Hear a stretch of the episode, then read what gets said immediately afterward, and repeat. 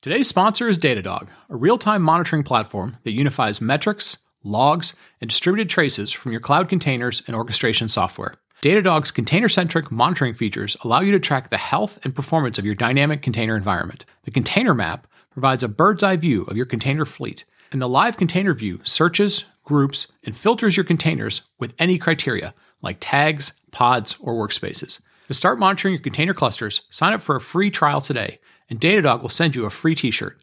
Visit datadog.com slash container dash cloudcast to get started. That's datadog.com slash container dash cloudcast. Cloudcast Media presents from the massive studios in Raleigh, North Carolina. This is the Cloudcast with Aaron Delp and Brian Gracely, bringing you the best of cloud computing from around the world. Good morning, good evening, wherever you are, and welcome back to the Cloudcast. We're coming to you live from our massive Cloudcast studios here in Raleigh, North Carolina.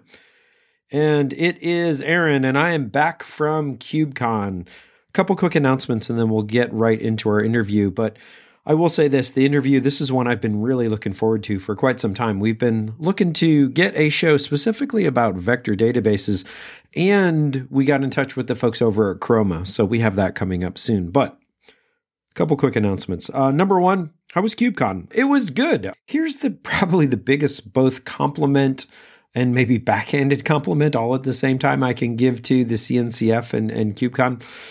It was a great show, just like all the other shows. And maybe that is good. We've really reached, I'll say, steady state for KubeCon and the Cloud Native Con. And uh, impressive show, like the facility. Chicago actually wasn't too cold, wasn't too rainy. So, hey, overall, it was a good show and, and met a lot of really good folks and had some great conversations.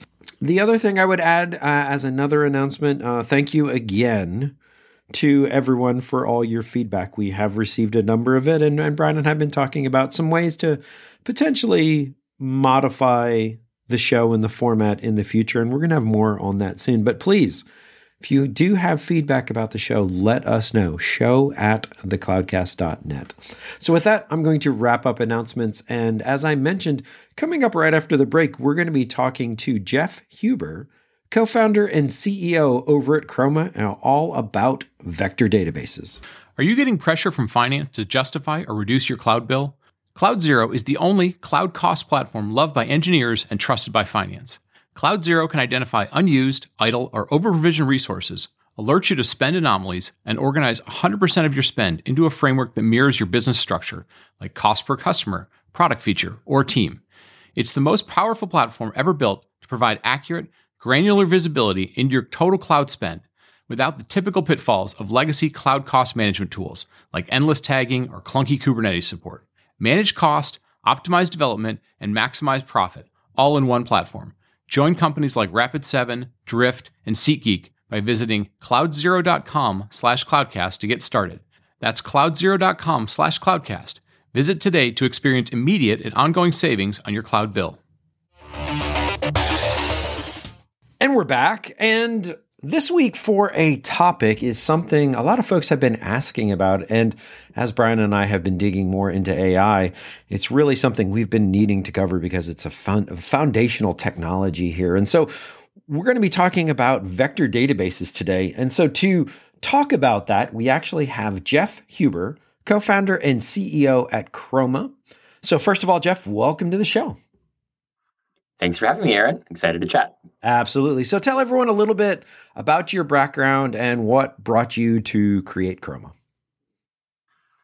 Yeah. So um, I, have worked in applied AI for many years. Um, my co-founder and I, I think, saw how challenging it was to build applied AI systems. Um, it's just kind of a whole different beast than building uh, software with only code. Um, you know, these new primitives are really powerful, um, but they require different strategies and tactics and techniques to get them to production. Um, and I had experienced that pain firsthand. And so, you know, the reason that we started Chroma was we wanted to make it easier for developers to build and deploy um, AI systems. Um, and uh, since February, February, we launched the open source vector database that is Chroma. Um, that's known and now loved for um, by millions of developers, and um, it's been quite a journey, quite the honor.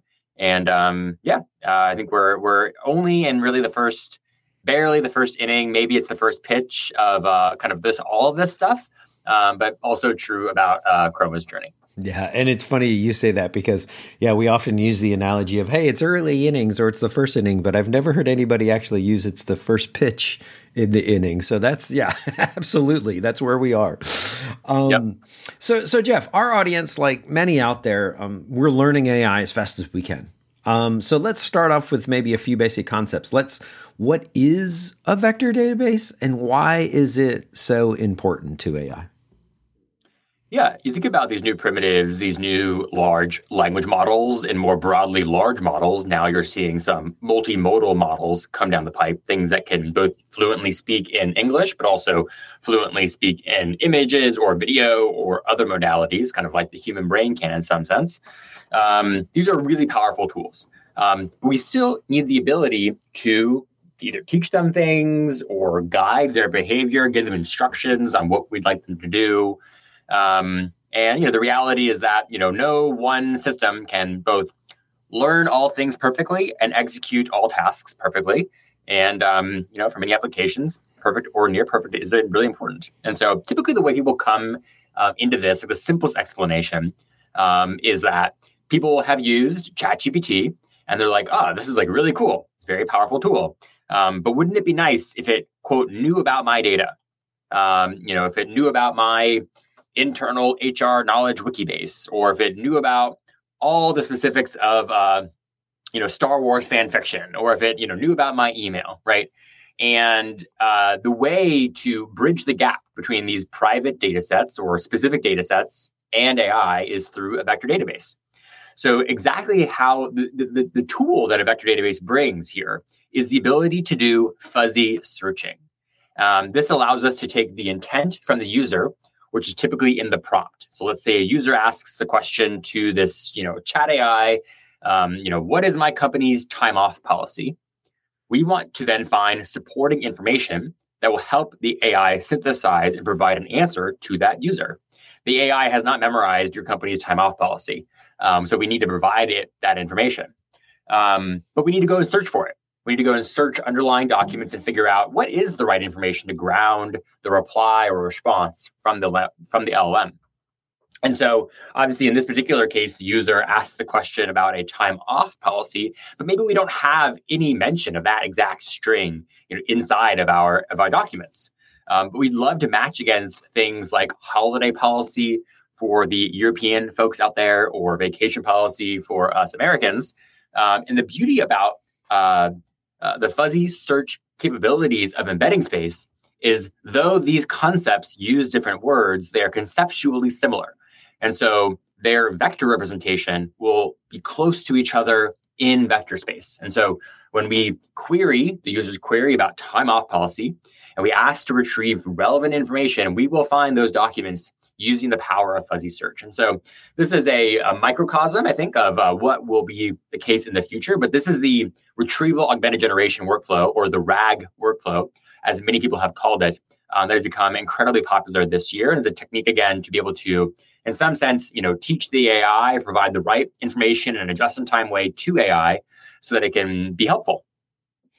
And Jeff, so that's fantastic. Thank you. And you mentioned RAG as well. So retrieval augmented generation, is it possible without a vector database, or is anytime you're talking about RAG, you're basically pairing it with a vector database? What's the technologies look like behind the scenes?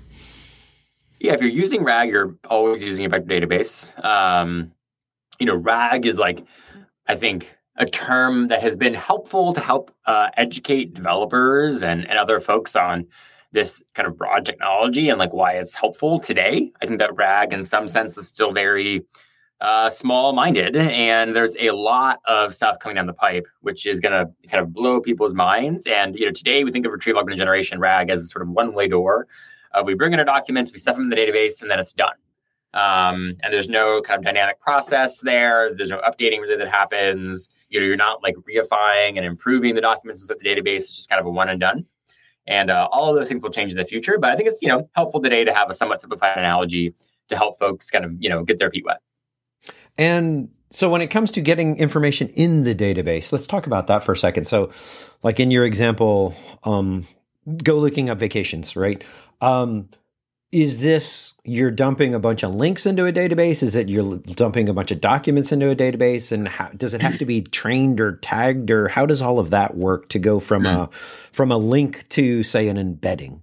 in a vector database? Yeah, that's a good question. So um, I think the beauty of embedding models is that they are, you know, in many ways the uh, very, very closely related to language models. And so language models have been trained on, you know, the internet scale of data, and these embedding models have been as well. Um, so there's a lot of now general purpose, both closed source as well as open source embedding models that work really well for many, many, many applications. And so, um, you know, you may not need to have a your own uh, your own embedding model um, or a specific embedding model for your domain specific task. Um, and specifically, what gets embedded kind of depends on the embedding model. So, some embedding models can do text. And so you pass in a paragraph of English language, let's say, and then it gets embedded. And that means it gets turned into a number, like literally gets turned into a list or an array of numbers. And that array of numbers represents a point in space. And that point in space represents, you know, the vibe or the, the essence um, of that paragraph of text. Um, so if you have a link, um, you need to figure out, okay, well, how do we scrape the relevant information? What information do I think is relevant from this link? Maybe it's paragraphs, maybe it's also imagery. Um, how do I embed all of that? Um, or for, how do I break that into pieces? And then how do I embed all of it? And so developers uh, who are building applications will have heard terms like chunking, which is the task of you know taking a long document and dividing it into pieces to be embedded. Um, and then of course you know they'll have heard the term of embedding, which is you know taking now each chunk and passing it through an embedding model. Um, so hopefully that's helpful.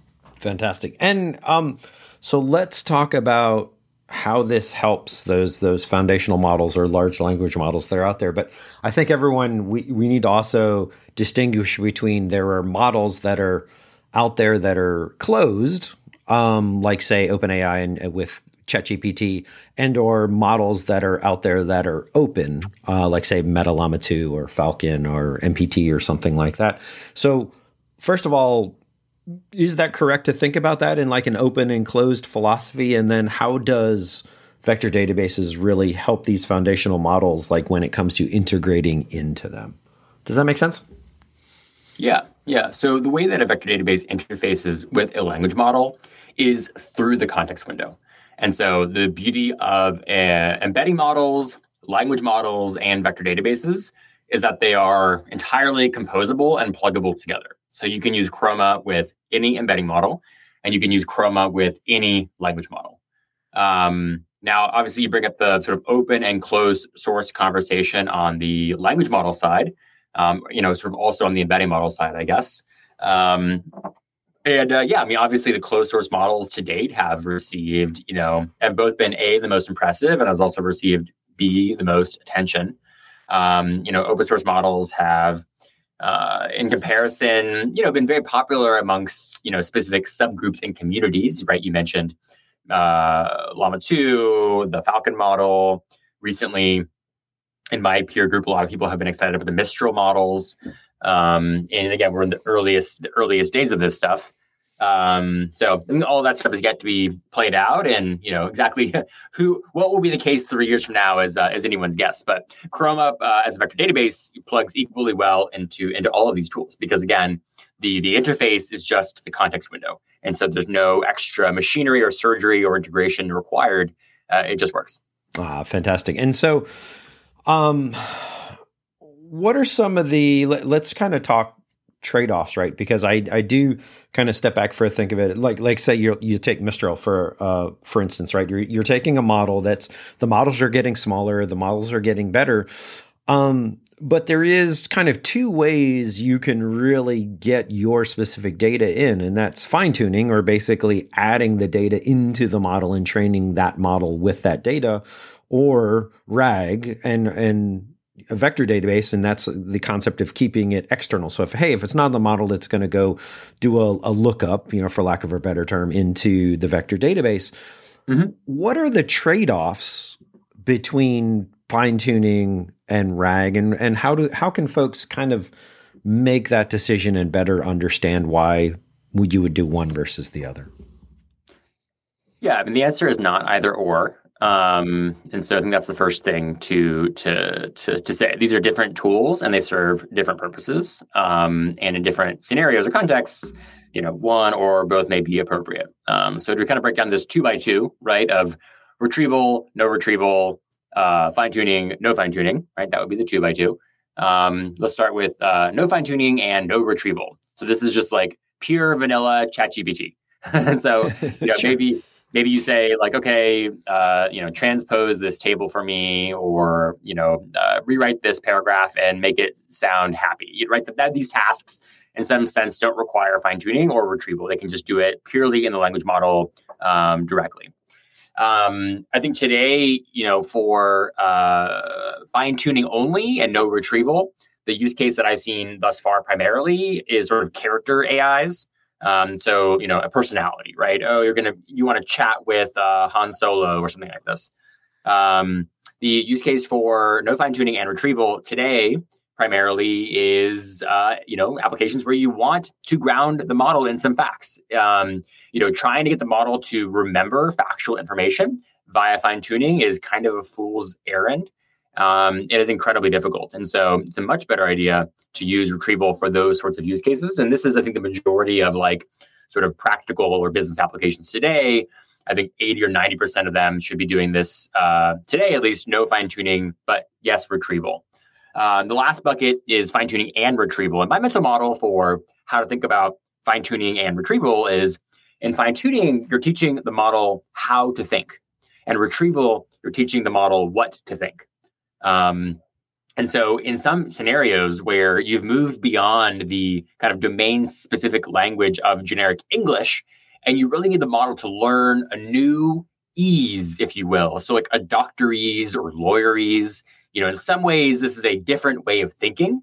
Um, in those specific scenarios, today at least, I think fine tuning is probably a good idea. And retrieval is almost certainly also very important and necessary for those sorts of applications. Now, I will quickly say that I think this is today's state.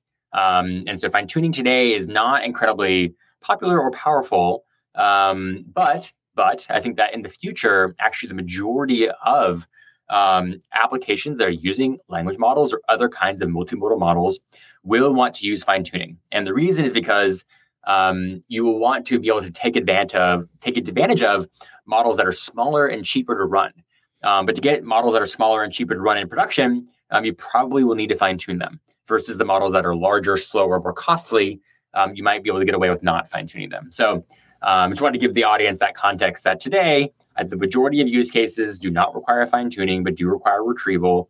I think in the future, it more and more it'll be a both story. But again, these tools uh, do different things. Um, and so it's never like, uh, should I do one or the other? It kind of depends on the context, which or both are right for you. Yeah, that's that's fantastic, and thank you for that. That's really insightful. And I never really thought about that what to think and how to think model. So that's super super helpful. Now, let me ask you this: what, use cases today, like run everyone through, like you're talking about. Um, you know, talk about say the RAG model with no fine tuning, right? Where 80 to 90 percent of organizations are probably in that bucket today. What are some of the most common use cases um, you're seeing for Chroma and vector databases? Yeah, there's lots of different ways, obviously, to, to kind of fragment what a use case landscape looks like. Um, I think you know one of the ways uh, that we've been thinking about it is like what is the modality and like how does it work. So the current version of uh, chatbot call and response. So you know, human says something, AI says something. Human says something, AI says something. Um, that uh, that ability to kind of chat your data or chat your documents um, incredibly powerful uh, incredibly popular. Um, i think that like probably you know one could argue that hmm, i don't know at least 25% of like well, maybe not that high maybe 15% of the world's companies now have built you know large companies have built some small at least proof of concept in this direction and many of them are rapidly you know pursuing production experiences as well um, so this chat your data use case with this kind of call and response over a language model, very cool. Um, there's the opposite end of the spectrum, which people typically use the term agents. And so instead of you human kind of saying something and then the AI is saying something and back and forth, um, it's the AI kind of uh, operating on its own as an agent and doing things for you and talking to other agents. And you've probably seen some experiments like this earlier this year um, with kind of almost a virtual world of agents, right? Doing things uh, on your behalf and communicating together. I think that is likely something of the future, but is still fairly far off. Um, and then in the middle, there's this hybrid. And so this hybrid state is, is sort of you know partially uh, chat your data, but partially agentic. Um, and in this scenario, it's not purely a one-way conversation between uh, you know you, the human, and the AI. Right? You can imagine a world in which the AI, uh, out of the blue, asks you a question and says not just you know what is your favorite color, but um, you know how do you want to process this email? I don't think that I have a good context yet for how you like to process this kind of email. And so this ability of embedded intelligence, embedding intelligence into every product and service that we use today, um, I think is incredibly promising. We're starting to see just like the very, very, very few first use cases um, and um, and applications here. Um, but I think that you know even six months to a year from now, um, you know, we'll wonder how we ever lived without it. Ah, gotcha. Okay, that's perfect. Thank you. And let's also um, let's kind of close this up by actually talking about Chroma. We mentioned it a little bit in the beginning, but I mean, as you mentioned, introduced back in February, and there's the you know the open source project Chroma, but extremely successful. And three million downloads, nine and a half thousand GitHub stars, if I remember correctly. Yep. Uh, probably inclusion in some 10,000 plus projects. And you, you had a big milestone here recently as well with over 1 million uh, instances running. Um, tell everyone a little bit about Chroma and, and the problems it solves and what makes it so different and why it has caught on so quickly. Yeah, I mean, the reason we built Chroma was really because we saw that this is going to be a really important tool. And, you know, we had been building out some experiments using retrieval. We had built our own internal tools because we didn't like the shape of anything out there. It didn't fit the AI native use cases that we needed. Um, and so we released Chroma. And we have a very low uh, amount of patience for complicated things. And we wanted to release something that was beautiful, simple, and just did what you needed it to do um, and had great developer experience. And that's the thing that Chroma is known for today. Is you know if you want to build something um, and you you know you don't want to wrangle through the complexities of certain weird cloud deployment configurations, um, uh, you should just use Chroma. Um, and uh, you know I think that's really speaks to the growth. All the growth uh, this year is organic. Uh, there's no marketing team at Chroma. Um, there's no even like developer relations team at Chroma. Like it's just us the engineers, uh, hopefully building things people love. And they do seem to love them and they talk a lot about them. And, you know, that's been a key part of the story. So it's been pretty incredible thus far. I'm really thankful to the community for uh, also investing in the project, making it better. Um, you know, we reply to, I think, you know, most Discord messages get replied to in under 30 minutes. GitHub issues get replied to in under a couple hours. We take everything seriously and use every opportunity and interaction as a chance to improve the product. And so the product's gotten really, really battle tested uh, and uh, really refined, right, as a result of uh, the trial by fire that is the real world. Um, and so, yeah, it's been great thus far. Um, you know, two kind of big things we're working on internally right now. So we're working on a distributed version of Chroma. So this is a cloud native version of Chroma. We'll scale forever in the cloud.